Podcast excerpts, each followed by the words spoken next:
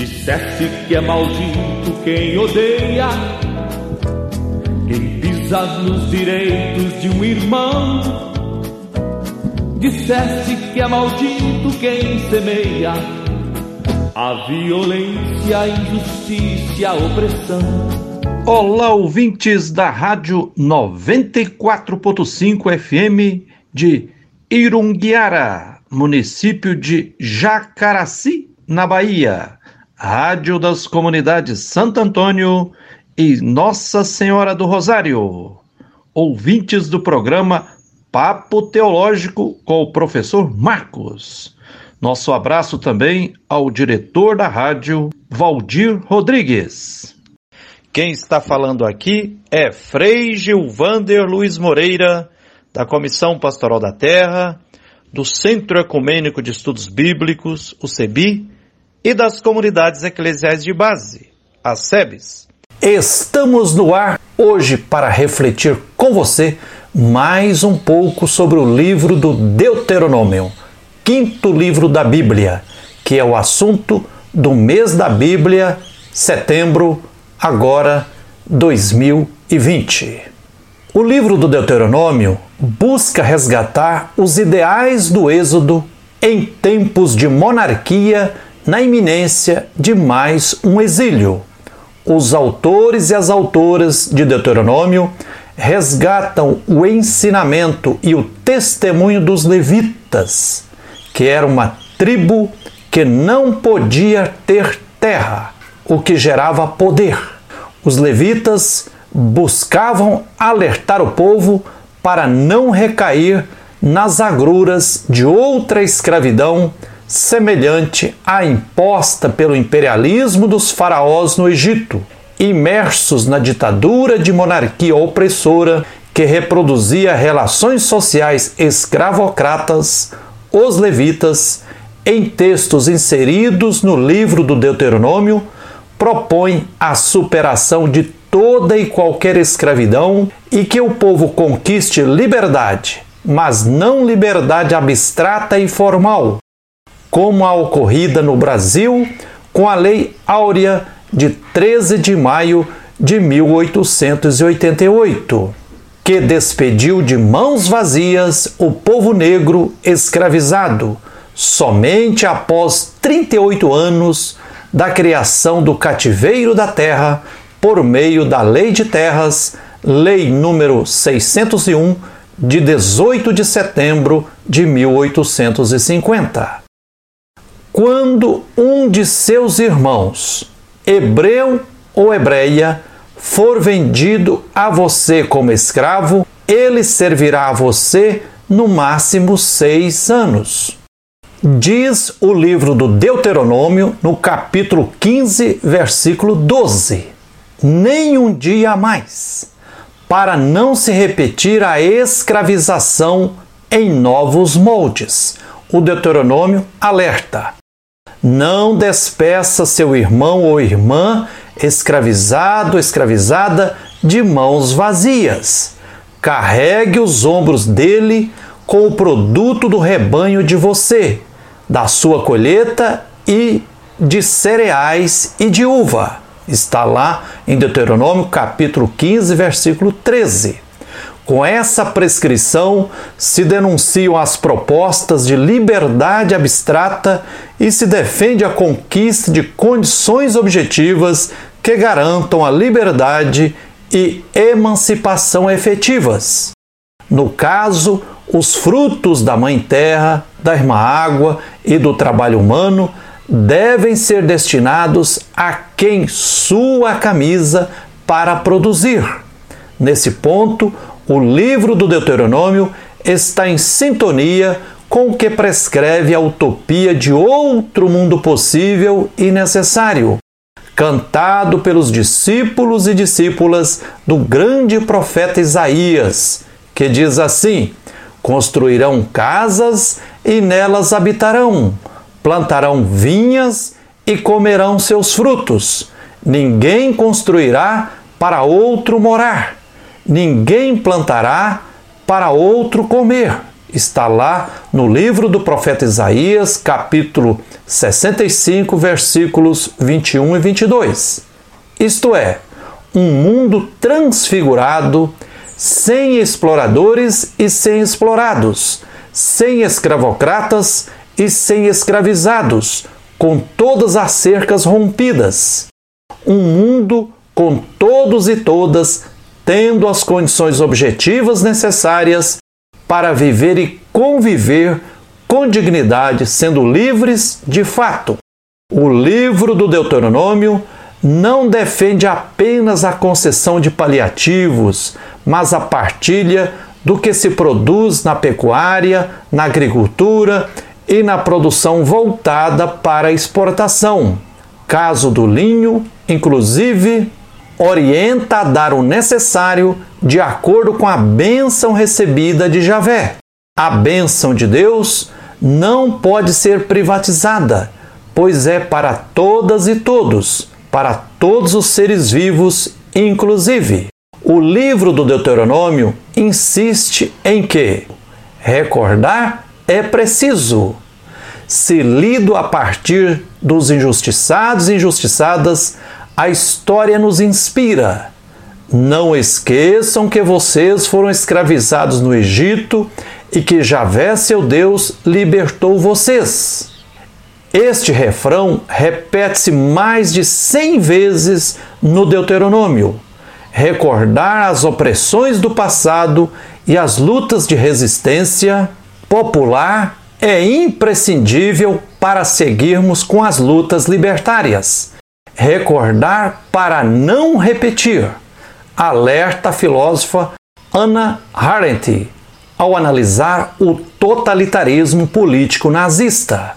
Entretanto, a experiência bíblica deuteronomística demonstra que não adianta forçar a libertação das pessoas escravizadas se elas não se reconhecerem como escravizadas e não se despertarem para o valor de se lutar por libertação. Enquanto a opressão estiver assimilada, não quero ir embora, o que está lá em Deuteronômio capítulo 15, versículo 16, ou segundo a linguagem de Paulo Freire, enquanto o oprimido estiver sendo hóspede do opressor, estará trancada a porta que pode dar acesso a um processo de libertação. Paulo Freire e a experiência de quem luta por justiça social nos dizem que jamais os opressores libertam os oprimidos. Os oprimidos, isoladamente, também não conseguem se libertar.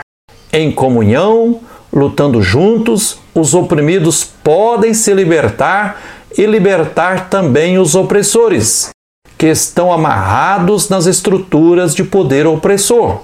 Sendo lideranças populares e religiosas no meio do povo, os levitas, sem possuir terra, desenvolviam a missão de acordar a memória adormecida do povo, cutucar para manter viva a fina flor da vivência que assegurava fidelidade à aliança de Javé com seu povo oprimido. O opressor não seria tão forte se não tivesse cúmplices entre os próprios oprimidos. Analisa Simone de Beauvoir no livro O Segundo Sexo.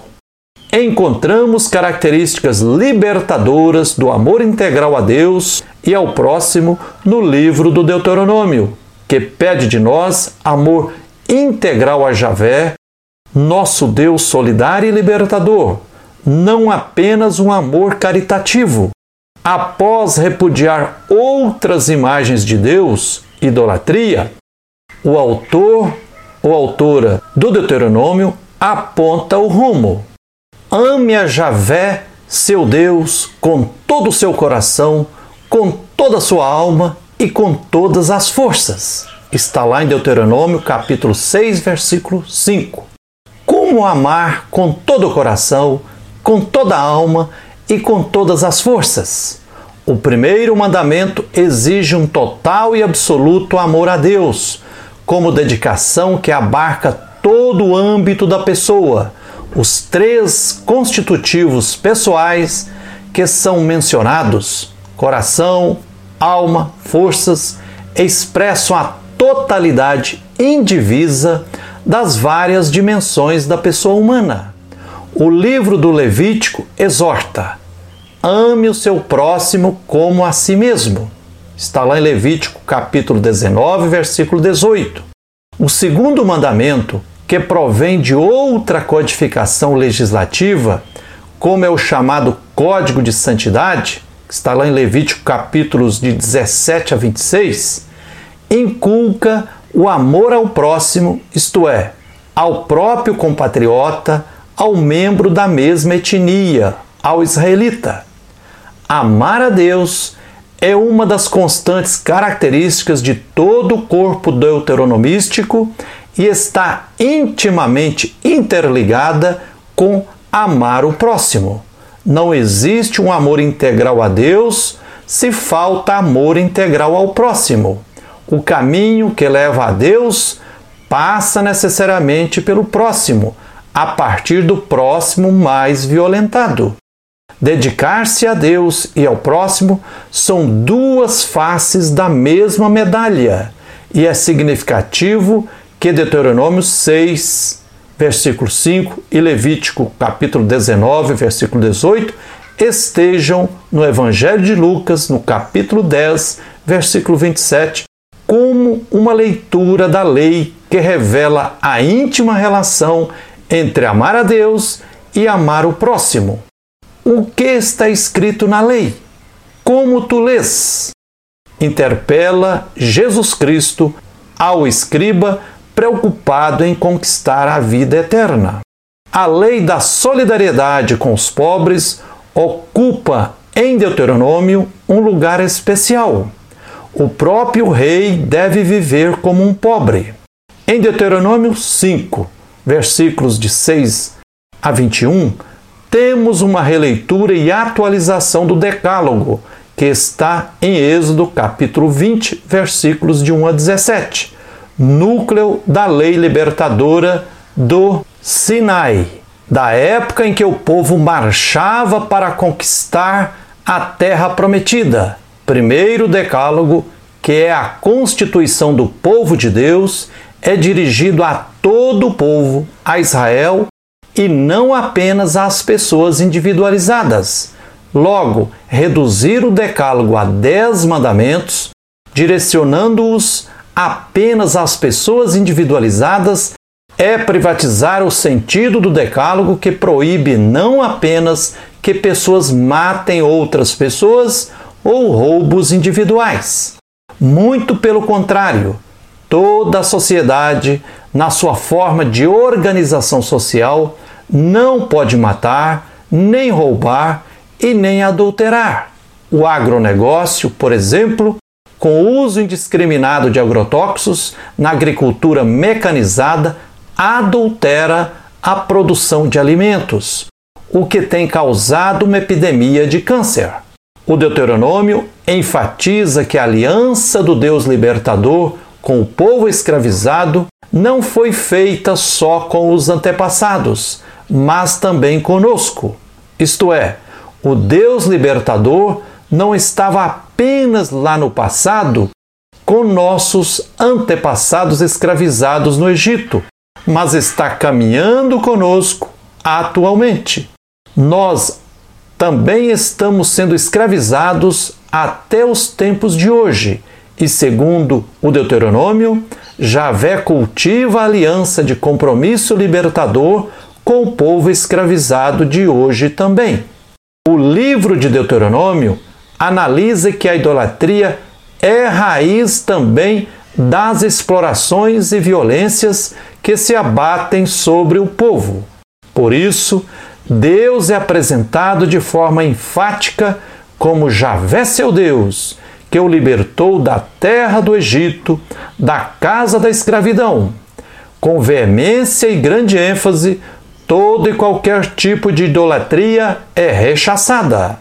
Seguir outros deuses não é apenas uma questão teórica irrelevante, mas tem incidência direta sobre a convivência social. Experimentamos isso nas lutas por direitos. Luta pela terra, luta pela moradia, luta para frear as mineradoras que devastam, luta pela superação do racismo, luta contra a homofobia, luta pela superação da violência contra as mulheres, etc.